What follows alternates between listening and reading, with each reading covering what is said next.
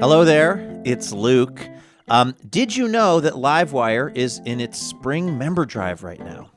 And did you know that it's a special year for us because we are having our 15th anniversary? And did you additionally know that the only way Livewire is able to keep this thing going is because of donations from fine folks like yourselves? Those of you listening to my voice right now. That's right, Livewire is a non-profit, and we have only been able to make it this long because of folks like you buying tickets to come to our shows, and maybe even more crucially, becoming members of our League of Extraordinary Listeners, which is to say, donating to the show every month. Our goal this spring is to sign up 100 new members. All you do is donate a small amount of money every month, whatever feels right to you, whatever you think you can afford. How about $15 a month in honor of our 15th anniversary? If you can do that, or if you can renew at 15 bucks a month, we are going to send you some really awesome thank you gifts to thank you for supporting Livewire, which, by the way, happens over at livewireradio.org. So please do not delay. Join us right now if you haven't already, or if you've been meaning to renew, this is a great time for that. We are trying to sign up 100 members to keep Livewire going for another 15 years. Again, livewireradio.org is where you can help us out.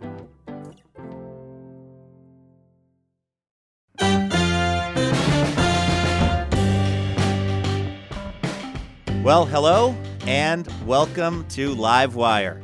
My name is Luke Burbank. We have a great episode of the show in store for you.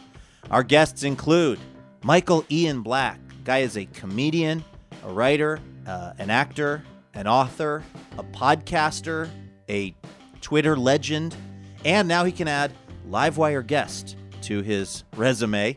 Uh, we also have a writer, Melissa Febos, stopping by. Uh, she has a fascinating memoir out about, among other things, being the daughter of a sea captain and how that sometimes doesn't turn out great. Plus, we have Ibtihaj Muhammad here. She is an Olympic level fencer, even though she did not come from the background of people who tend to end up as Olympic level fencers.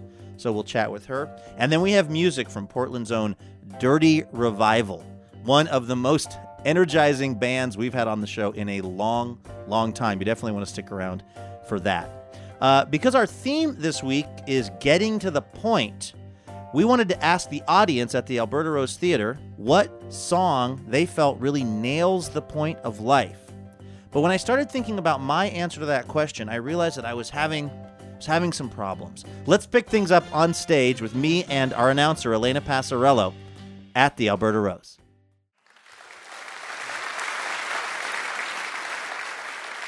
I, I was really struggling with my answer to this question, Elena, because I feel like it's so cliche. Your uh, answer? Yeah, like the, the, the song that I think really nails the point of life, or at least something important about life. I went back and forth. I wanted to come up with something cool or something indie or something unexpected. I went with uh, a John Lennon song. Uh, John Lennon was a singer from England in the 60s and 70s. You don't say. Yeah. You learn something new every day. Yeah, I kind of try to do a deep dive on Pandora sometimes and Yeah. find some of these obscure artists. Um, he has this song "Beautiful Boy" that he wrote for his kid, right?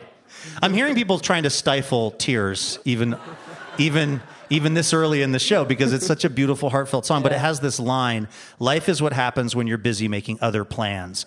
I remember getting that CD and listening to it, and hearing that line, and just having my mind blown because I hadn't really thought about that yet in my life. The idea of being present. Uh, my life is spent constantly like relitigating something that happened or anticipating something.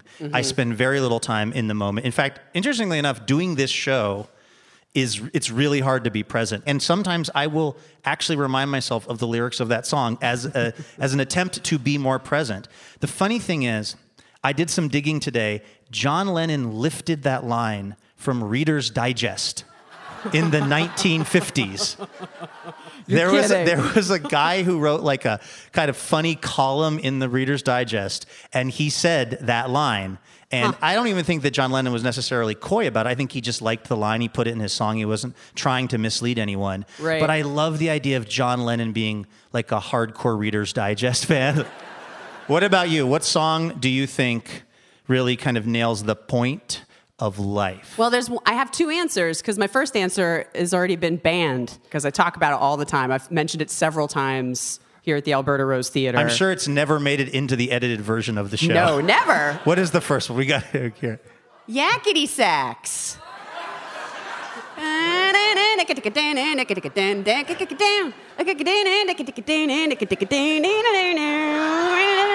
You know, and it's the soundtrack to life for me. Like nothing says life more.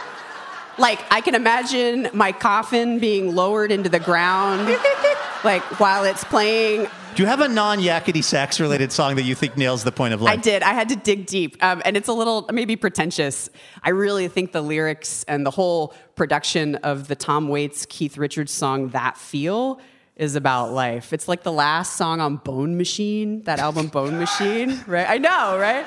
We actually have the producer Yeah. of Bone Machine Yeah, here. Mr. Bone Machine. But you have to picture at the, it's like 1996 or something, and at the end of the album, Keith Richards and Tom Waits are. It just sounds like they're laying on the floor of the studio. They're barely opening Yeah. their mouths to sing. I feel like if you just poured a bottle of whiskey into a reel to reel machine, it would make Yeah. this song that you're describing. Yep, it's exact. But then the lyrics are actually there's only like 12 of them, but they're perfect. The song is called That Feel, and it's a the, the feel is this kind of life force that keeps you true and keeps you going. It's like soul, it's style, and he, they say again and again, if there's one thing you can't lose, it's that feel. It's harder to get rid of than tattoos. It's that feel. And yeah, I mean that's that's it. You got to hold on to your your soul, your style, your swag, the thing that makes you you. You can't lose it. Uh, we have somebody waiting just off stage who knows all about getting to the point. He is an actor, he's a writer, he's a host of the podcast Obscure, and he is also a Twitter legend, at least in his own mind. Please welcome Michael Ian Black to Livewire.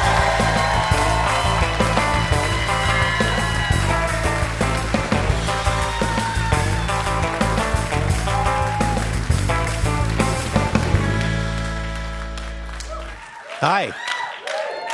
Michael, welcome to the show. Thank you. Great to be here. Great to be back, actually. I was on Livewire years ago, and now it's great to make a reappearance here in Portland, Oregon. I have been really enjoying your podcast, Obscure. Can you describe the premise for people that are unfamiliar with it? I have a hard time believing anybody is unfamiliar with it. But for those of you who have been living under a rock, it's a podcast in which I read the 1895 Thomas Hardy novel, Jude the Obscure, out loud and comment on it as I go. You're on episode what at this point? I've recorded 50, and it'll probably be around 70 ish before it's done. So it's word for word. I've never read Jude the Obscure before, and uh, I picked it off the bookshelf in the Jill Schwartz Memorial Library in my home in the wilds of Connecticut. and uh, it was my wife's paperback edition of it. She was a comp literature major in, in college. And I have said to her repeatedly over the years, can we please throw this book out? because it's just sitting here. You're never going to read it again. I'm never going to read it. And she, and she says, no, you can't. It's a classic. And I said, well, you know, it's not the only copy. and uh, and so just uh, more out of spite than anything else, I made a podcast about it. I feel like you do a great job early on in the episodes of managing people's expectations by saying, this is a pretty bad idea for a podcast, but the barrier to entry for podcasting is so low that every day there are hundreds of thousands of terrible podcasts being launched. Why can't you have one? Exactly right. It's the same reason I started writing children's books, actually. Because when I had little kids, I would read these kids' books to them every night and think to myself, surely I can write a book at least as terrible as this one. and as it turns out, I could. Yeah. Uh, Elena Passarello, you are an English professor. Do you know the work of Thomas Hardy? Have you read Jude the Obscure? I have not read Jude. I've read Tess Sure. and the Mayor. Neither of which I have read. Oh yeah. I would think that most Hardy people wouldn't start with Jude the Obscure. I'm not a hardy person. I'm a person who is mad at my wife. Is this helping the the relationship to go through the book? She's been on the podcast now a couple times, Mm-hmm. and all we do is bicker on the podcast. what sorts of things does one bicker about when we're when you're talking about or reading Jude the Obscure? Like anything that I say about the book. There's a rule in improvisational comedy, which I'm sure you aware you're aware of. Yes, and so I'll throw something out, and I'll and I don't know what it'll be. Uh, Sue Bridehead, who's uh, the the love interest in the book, she seems really conflicted about her feelings for Jude, right? And then my wife will say, "Well, I wouldn't say that." and then where do you go? Where do you go from there? So the real lesson of your podcast is never do a podcast with a comp lit major. It sounds like. Uh, yeah. or specifically with my wife. Uh, we're talking to Michael Ian Black here on Livewire. Uh, his podcast is Obscure. Uh, how much of the decision to do this podcast was based on the fact that you could record it at your house? 98%, I would say. And then the other 2% was uh, a, a podcasting company going, yeah, that sounds all right. That's how all great art is made. Is it close to where I sleep? And will someone pay me for it? Yeah, that was pretty much it. And here we are. We have to take a quick break. We have Michael Ian Black here, host of the podcast Obscure, and uh, creator of many, many other things, which we're going to talk about when we come back. This is Livewire from PRI. Livewire is supported in part by Fully. Listen, you know in your heart of hearts that sitting around at work all day, that ain't great for you. But guess what? It's not just your heart of hearts. There's actually a lot of science backing that up, which is why Livewire partners with Fully, the company that believes people weren't meant to be glued to a chair all day. Fully has curated the best collection, and I've been there, by the way. I've met them, I've seen the stuff, and I can testify. They've got the best collection of standing desks, active sitting chairs, and other workspace tools that encourage us to move. Uh, I've got the TikTok stool. In fact, I'm sitting on it right now. I don't know if you can hear me rocking back and forth on it. But uh, the folks at Fully sent me this thing, and it is just a dream. Uh, it's comfortable to sit on, but it keeps me engaged in the work that I'm doing, keeps the blood flowing, and uh, and it's really improved my life as I uh, work to host your favorite public radio show and podcast, known as Livewire. In case you needed a reminder. Anyway, if you would like to be better at what you're doing and stay more engaged, check out Fully. Get your body moving in your workspace by going to fully.com slash livewire. That's F-U-L-L-Y dot com slash livewire. Fully. Desks, chairs, and things to keep you moving. Welcome back to Livewire from PRI. We're at the Alberta Rose Theater in Portland, Oregon. My name is Luke Burbank. We have Elena Passarello here and Michael Ian Black. And of the three of us, audience wise, who do you think is their favorite? It's not even close. Elena. Yep. No, no, Would agree. no. I think the real answer to that question is which one of us was in Wet Hot American Summer. That's that's how I believe you know. that's Michael. Right. Was Michael's the one. That was. On on the subject of which, uh, let's talk about that a little bit. Um, so the, many of the people listening on the radio and folks here in the theater, of course, are big fans of that movie. It was not uh, financially a big success when it came out. Wet Hot American Summer. I, I was reading it cost five million dollars to make, which, no offense, that seemed high to me. I was like, but it has gone on to have a whole life of its own. It has gone on to not recoup its uh, expenses. But it, it is beloved. People adore this film so much so that you guys then came back and made a, a series for Netflix that was a prequel. And it was, uh, of course, all the people playing the characters were in the real time of Planet Earth, much older, and yet you were playing younger versions of yourself. That's right. Who, in your opinion, did the least effective job of portraying a younger version of themselves based on physical degradation? I can't. I, I will not answer that question on the off chance that Michael Showalter is listening. That was 100% my guess.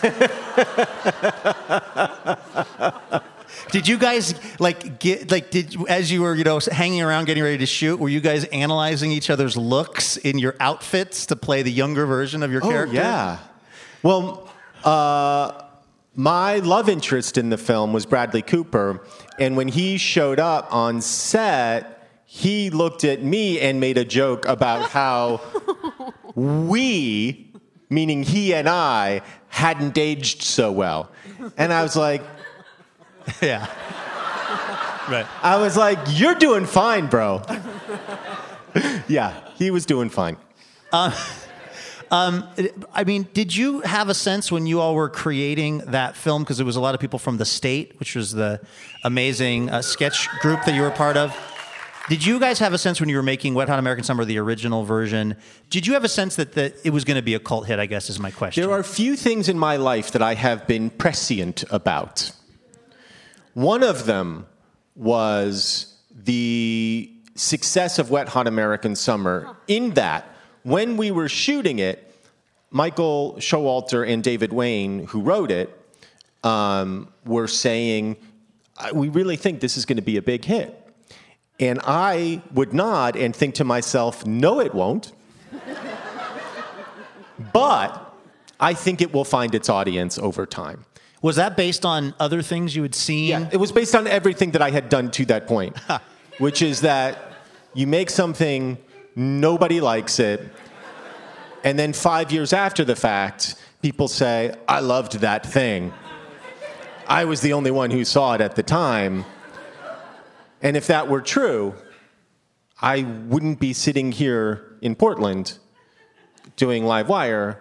I'd be retired in the wilds of Connecticut, Right. too good for your show. Sure. On the subject of which, you, you've described yourself, I think, as being uh, like on the periphery of being well known. Yeah, that's right. Uh, do you like it there, or would you No. rather? Would you like to be more famous? It's not that I want to be more famous. It's that uh, fame is the coin of the realm in my industry. And when you have uh, coins in the realm, you can purchase things with them. and I just have so much anxiety about just the coins in my life. As you know, based on the fact that all I've talked about in this interview is my failed books and failed television shows and podcast, which is literally called Obscure. So here's what I've leaned into in the past few years I will do things for one of three reasons either uh, it pays well, or it seems like fun, or it's genuinely scary to me. And so this was number two on that list. Oh, Number we'll take it. yeah. What's a genuinely scary thing that you've taken? Well, the book that I'm writing right now is genuinely scary for me. Okay, let's talk about that. It's about the topic of masculinity. That's right. I'm writing a mostly serious book about masculinity. And you hear the, the, the giggles because they think, well, what would you know about that, Michael Ian Black? and that's the point, you They always say write from a place of love, and I think Yeah, that's really sounds like happening with this project. I mean, the, the book is called A Better Man, and the subtitle is A Mostly Serious Letter to My Son. And it's written to, to my son who's uh, graduating from high school in about two and a half weeks. He's about to go to college. And so it's some advice, I hope, for him that can be helpful and hopefully for, for other people as well. And then it tries to frame all of that advice about being a guy, being a man, masculinity, and to place that in some historical context as well. It's hard. It's the hardest thing I've ever written. Do your kids think that you're funny? Are they impressed by your career? Oh, God, no. No. But wouldn't it suck if your kids were like impressed by you? Like, that's not what you want. For me, like having kids, part of the whole excitement of it was when they get got to the age that they're at now, they're 18 and 16, w- was the profound embarrassment I knew that I would be able to cause them at this age. If they thought I was cool in any capacity, Right. all of that would be gone. So, you know, when my when my daughter has friends over, I don't even know. I mean, anything I say is mortifying to her, and it's the best. How about them seeing you in like Wet Hot American Summer, the Netflix series, where you are looking, you know, ridiculous? Uh, they don't care. Really? They're- But I mean, she's not embarrassed by that. No, I don't know if they're embarrassed by that, or I don't know if they were embarrassed by like me, you know, porking Bradley Cooper.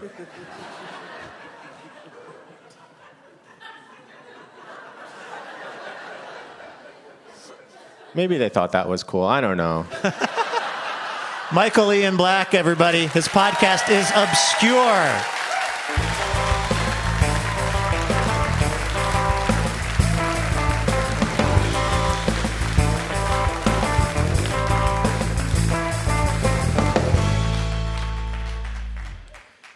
All right, Michael. Uh, we here at Livewire like to try to get to know our guests on a on a deeply personal level, and I feel like we've we've achieved that almost all the way so far in this conversation. But I think there's even another level that we can take it to. And so here on stage, I have a jar. It has the five essential questions of our time in it. We call this exercise the jar of truth. Here's how this is going to work, Michael. So uh, Can we I have. guess? Do I just reach in the jar and pull something out and read it? Have you done this before? Actually, there is a fun twist. You're going to draw a question out of the jar of truth. Elena Passarello, our announcer, is going to read the question. You are going to answer the question. Michael has drawn a question out of the jar of truth. He has now handed it to Elena Passarello. Okay, Mr. Black, is it ever okay to compliment a complete stranger on their nice eyes? No. Whoa. Absolutely not. Not for a man.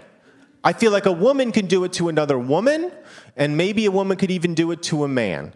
But a man cannot do it to anybody. What about a dog? Could you compliment a dog on their nice eyes? Like an Australian Shepherd or a Husky or something? Is, are we limiting it to those breeds? No. No, you can't. You can't. because I don't like when people talk to dogs uh, uh, when the owner is anywhere within earshot because it becomes performative. Yeah. Don't Yeah. perform for me. If you want to talk to a dog, talk. Take the dog somewhere very private. Take the And- dog out for coffee. Absolutely. Yes. Then have a conversation. Respect the dog enough to take it somewhere else. we go hiking a lot with our dogs because we live in the wilds of Connecticut. and if we if we happen to run into another dog owner, which often happens, the, the dog owner or or somebody that I'm hiking with, and I won't say who, will say something like Are they a comparative literature major? they may have been. We'll talk to like our dog, and they'll be like, "Jack, what are you doing, Jack? Come on, Jack, you know better than that." I'm like, "You're not talking to Jack. You're performing for the person." Michael Ian Black, everybody. His podcast is obscure.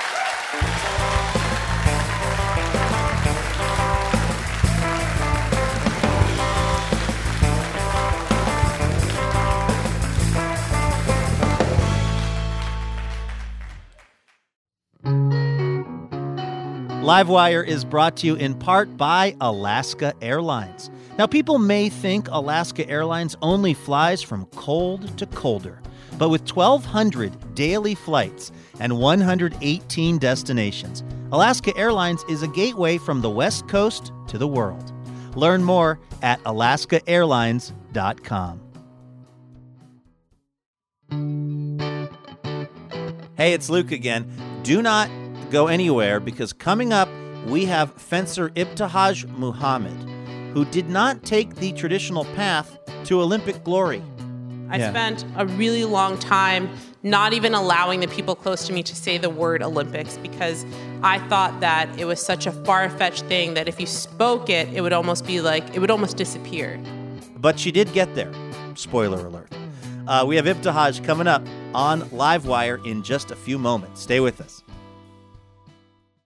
This is Livewire Radio from PRI. I'm Luke Burbank with Elena Passarello. We're at the Alberta Rose Theater in Portland.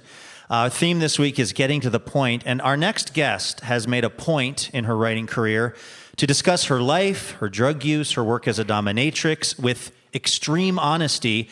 But it's her latest collection of essays called Abandon Me that takes on what might be an even tougher subject matter parents and how they can be not so great sometimes. And also romantic relationships. Have you heard of these things? They can also be rough. Please welcome Melissa Febos to Livewire.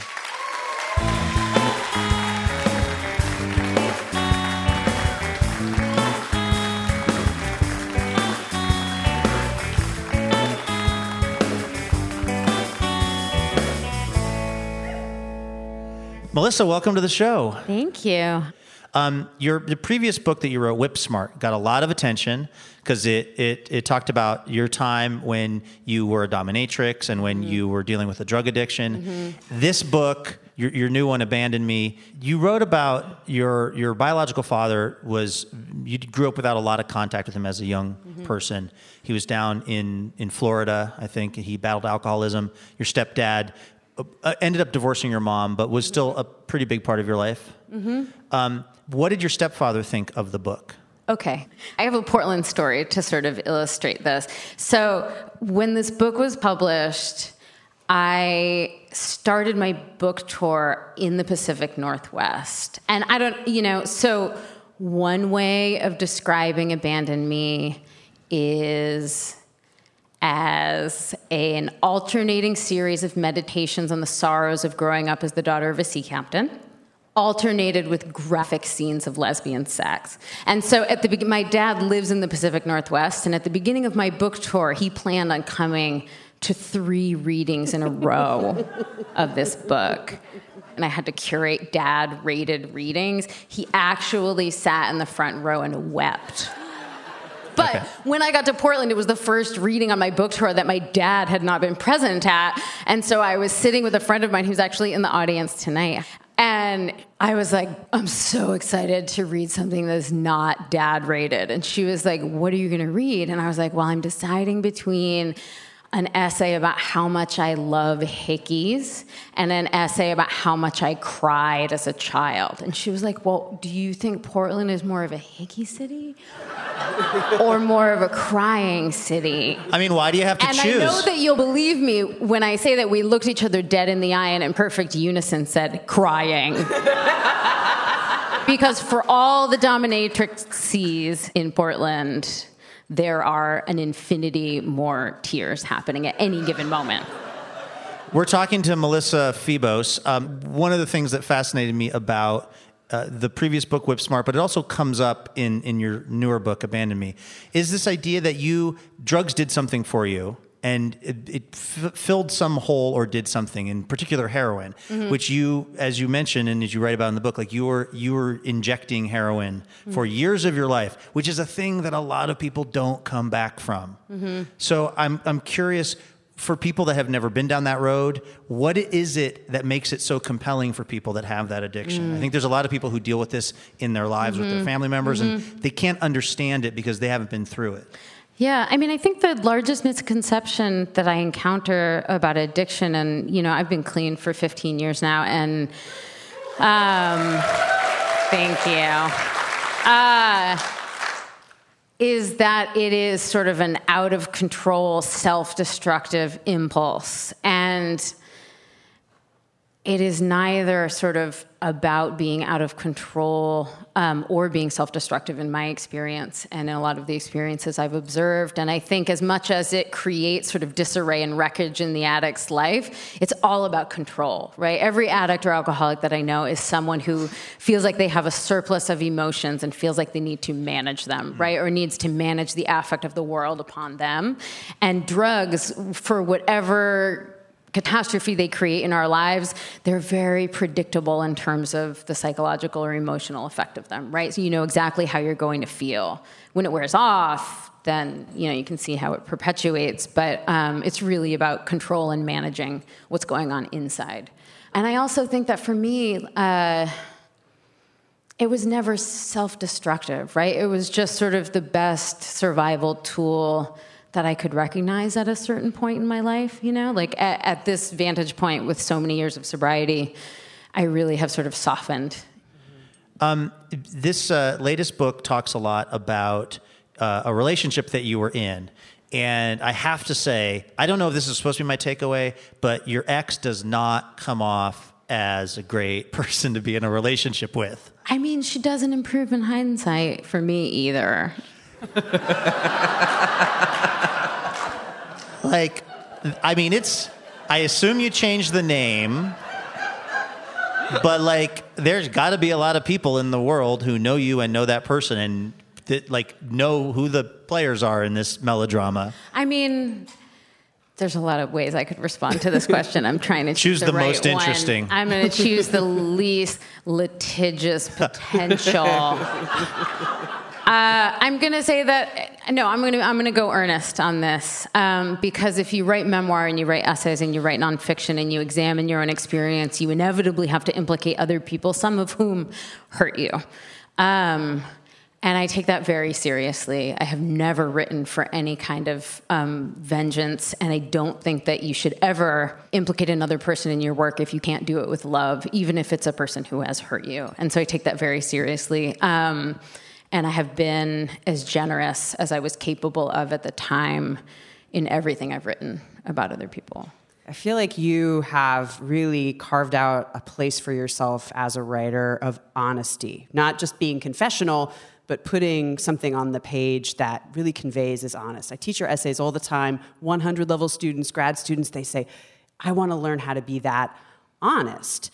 What's the difference between being confessional and being honest as a writer, as a maker right, of art? Right. I think there's a big difference, and I think sort of confession is um, uh, the object of it is an unburdening, right? So you're sort of setting something down or letting it go or giving it to God or whatever. Um, but being honest about it is much more engaged action, right? Like for me, being honest is just using all of the tools at my disposal to name something as exactly as I can. And you're a writer, you know that we're always going to fail at this. I lie like a rug, man. No, I don't. I don't do anything honest. But I think honestly, like I'm a really secretive person by nature, and I think people who who write memoir or who really sort of get to the point get a reputation of being sort of like liking to share parts of themselves or whatever. But I actually think it's the opposite. Like by nature, I'm very very secretive.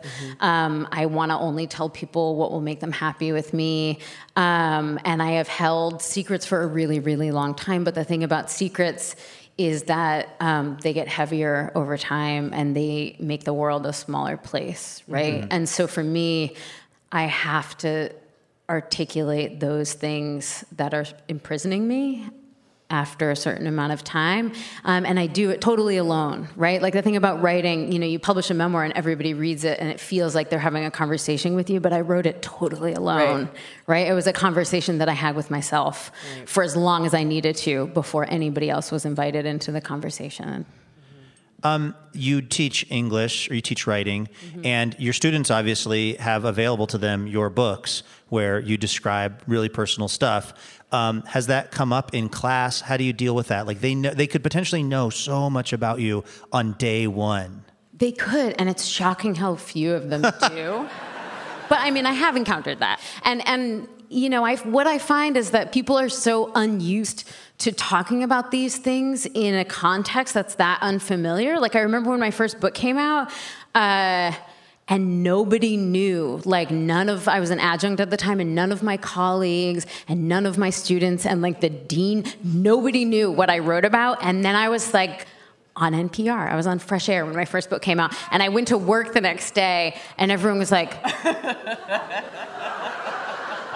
i was like hi um, and i was super nervous but i had already sort of figured out by that point maybe from being a dominatrix that acting as if really works and people will take your cue and so when they were like so congratulations i was like thank you Melissa Febos, everybody. Her book is Abandon Me.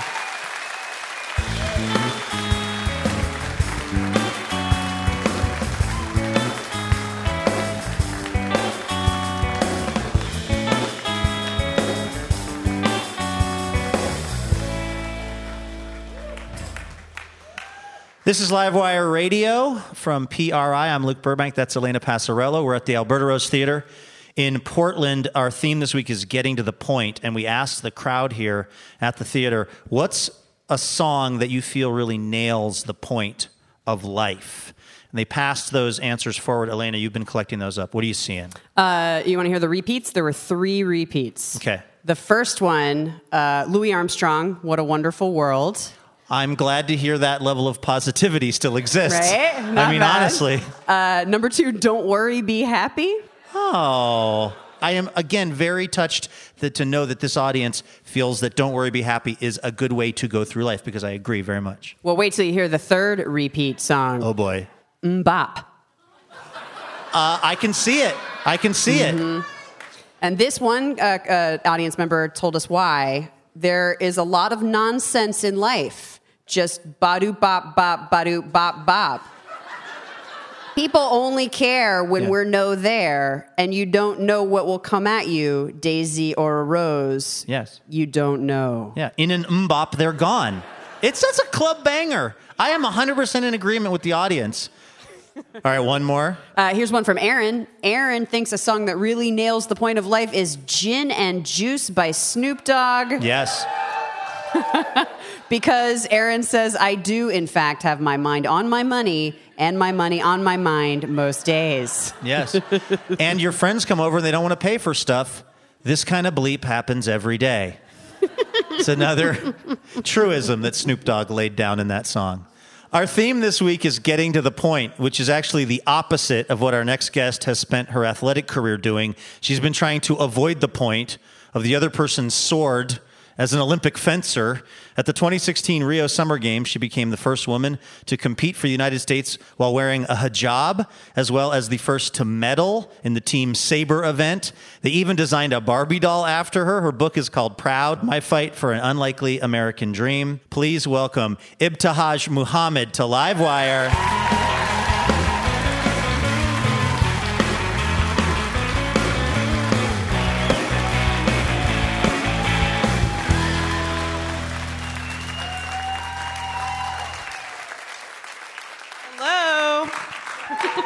Hello. How are you? Good. Welcome to Livewire. Thank you for having me. Hey, Portland.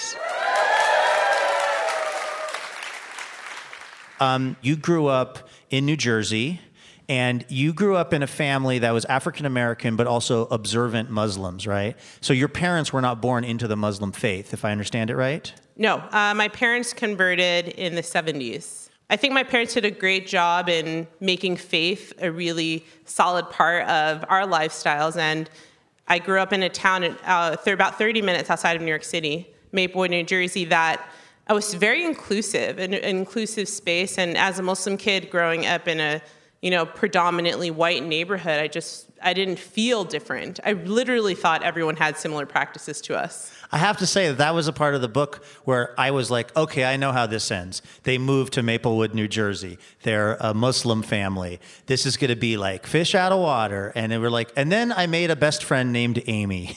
like, it seems like you fit in pretty fast. Um, yeah, I mean, I've I feel like I've learned to adapt to certain spaces, or really more so of just having this this confidence as a kid, where I didn't allow people to make me feel out of place. Um, I just was always that kid who wanted to excel, whether that be in sport or in the classroom, or even just as like one of five kids who wanted to like impress my parents all the Yeah. time. Um, not everyone appreciates that energy, so. I learned not to care what other people think. You know, people aren't going to always accept you, your tenacity, your work ethic, who you are, what you look like, and it's really, you know, more so about how you feel about yourself and who cares what other people think.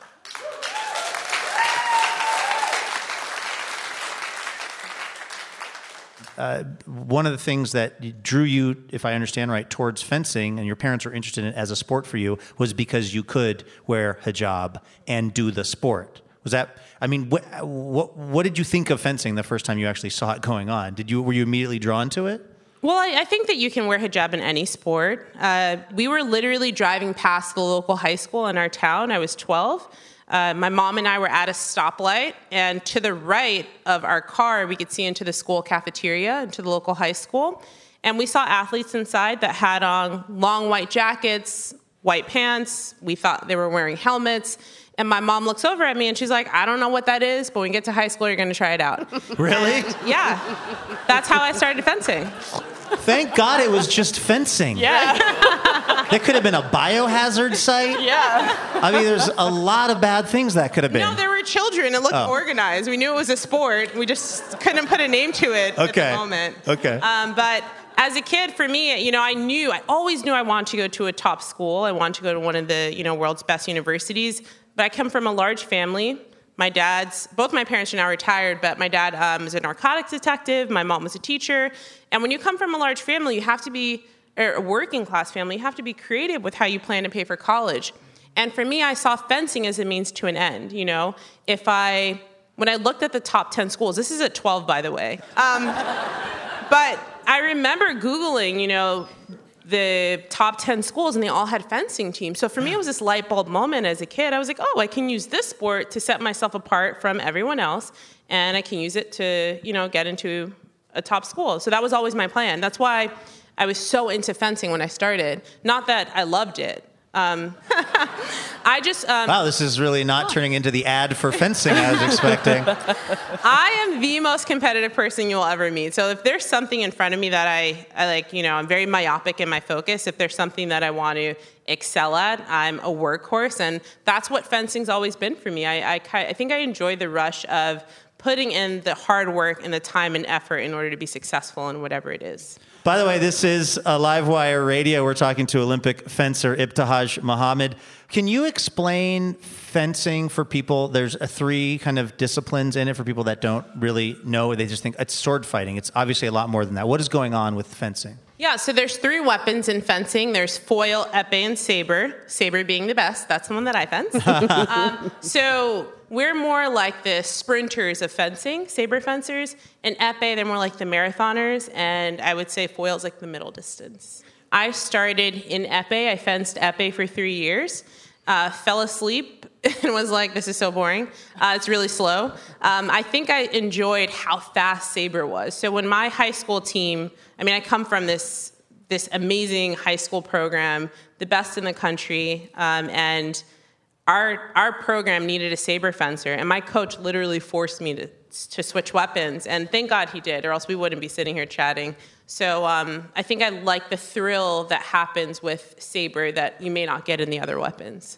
All right, we got to take a quick break. This is Live Wire from PRI. We're talking to Ibtihaj Muhammad. Back with more in just a moment. Hey, it's Luke. Special thanks this episode to Carol Hinton of Portland, Oregon, and Michelle Knopfziger of Portland, Oregon as well. Carol and Michelle are a big part of the Livewire community, and they have been generously supporting the show with a donation each month. We are very thankful for that support because without Carol and Michelle and fine folks like them, uh, this show would not exist. We are celebrating 15 years of doing Livewire, and it's been possible thanks in part to people like Carol and Michelle. So a big thanks to them for keeping Livewire going.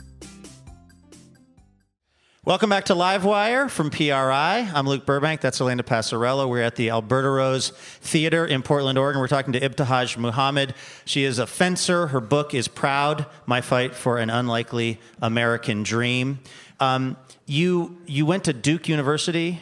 Uh, you were a fencer there, but you write in the book that you really didn't feel that connected to a lot of the other people on the team other than the other person of color who was on the team. What was it like for you being a part of fencing, being a Muslim American, being a woman of color, wearing hijab? I mean, were you commonly the only person that kind of looked like you trying to do this thing? I would say so, especially I remember as a kid, I was at a competition or like at a local tournament, and a parent came up to me and she said, Did you know there are black people who fence in New York City? And I remember thinking to myself, I was like, you know, I don't know, maybe 16, and I remember thinking to myself, dang, that's mad offensive. But I was curious. I like went on Google and I was like, black people, New York City fencing. I like had to find it because it was like unicorns, right? Because I didn't see it as a kid. I didn't see Even though you were in New Jersey and you were really competitive with this, you weren't aware of this other scene that was going on. Oh no. So who knew that there was this this life outside of high school fencing? I had no idea. And I remember my mom took me into the city to the Peter Westbrook Foundation, uh, a nonprofit that was founded by six-time Olympian, 13-time national champion Peter Westbrook. And you know, fencing changed his life in a way that he wanted to do the same thing, you know, for other kids, not just kids of color, but kids from underserved communities, underrepresented communities. And he started this program. There's 250 kids every single Saturday in New York City learning to fence. Wow. And it was the first time I had ever even heard about world championships or, you know, fencing in the Olympics and winning medals and traveling the world for a sport. But um, I think that's when my journey in sport really kind of took a shape of its own. Uh, you did make the Olympics. You won uh, a bronze medal. What is that like to stand on that podium and hear the music? Did you cry? Um, no, because I'm really into my eyeliner, so I'm like, no way I'm messing this up. but you know, uh, I remember when, uh, so I won bronze with my team, and I remember just thinking to myself, man, I can't believe this is happening because you're running down all those different moments where it almost seemed like it wasn't going to happen, right? Like you weren't even going to qualify for the team. I Yeah. spent a really long time not even allowing the people close to me to say the word Olympics because I thought that it was such a far fetched thing that if you spoke it, it would almost be like, it would almost disappear, you know? So, and this is not just for me as like a professional athlete, but for each of us. When you really think about your life and what you do and the voices, right, that you maybe hear from friends, family, from society telling you you're too old, you're not strong enough, you're not smart enough, you can't do it. And we have to make conscious effort to like block all that stuff out and learn to believe in yourself. I just knew I was working towards something and whether or not God had written for me, I was like to be determined, but I'm going to like bust my ass trying to get there. Well, you did it. Congratulations. Ibtihaj Muhammad, the book is proud, My Fight for an Unlikely American Dream.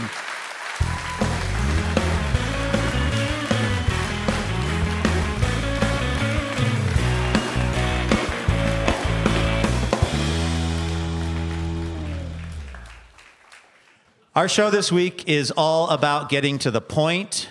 And if the point of forming a funk soul band is to get people shaking their moneymakers, well, our musical guests this hour, they get right to it. Please welcome Portland's own Dirty Revival to Livewire.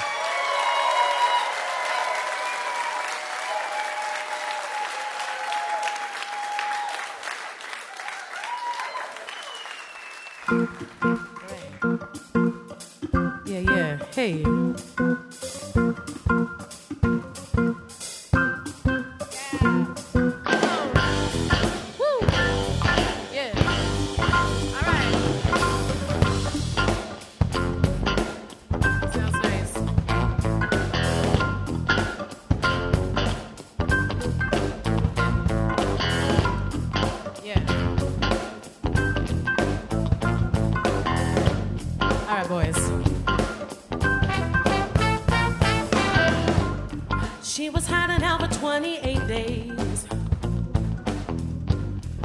Before she did take a step, her path again on the track. Ay, ay.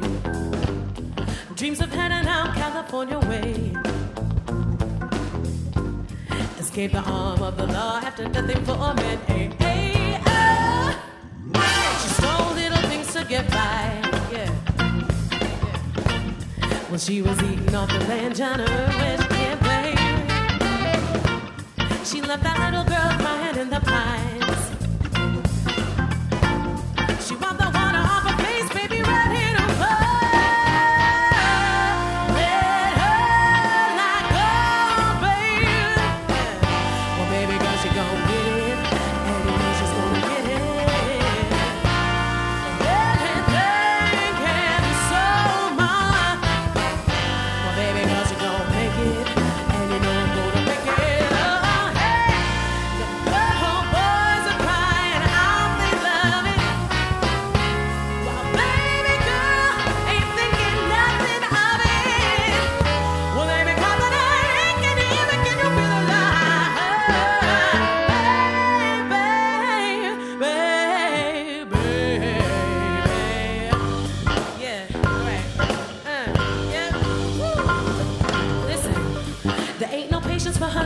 Brown skin. No, no.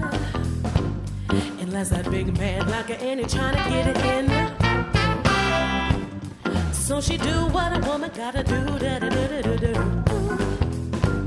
She got herself a pretty dress and some dancing hit the hall every night, late night. She found a date,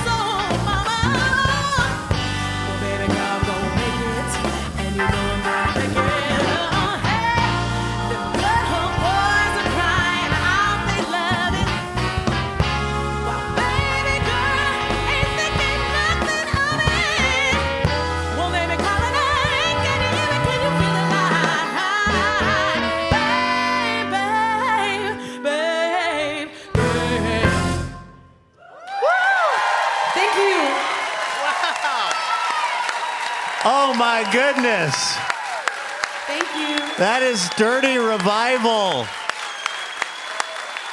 Their self titled debut album is available now. Go to dirtyrevival.com to see when they're coming to a town near you. Thank you so much.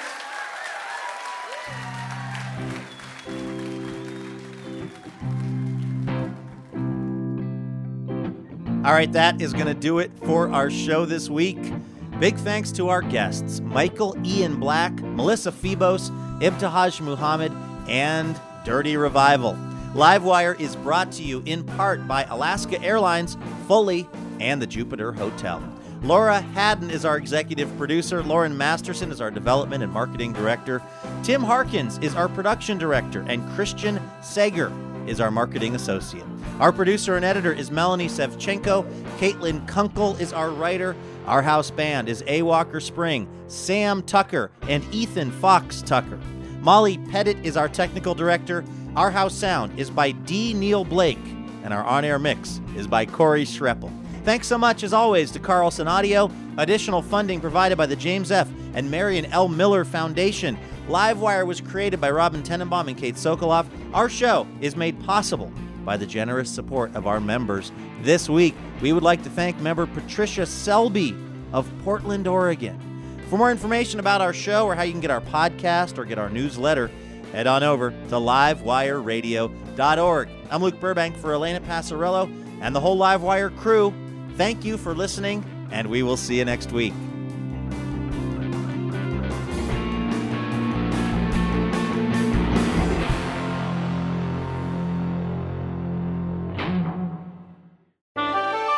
PRI, Public Radio International.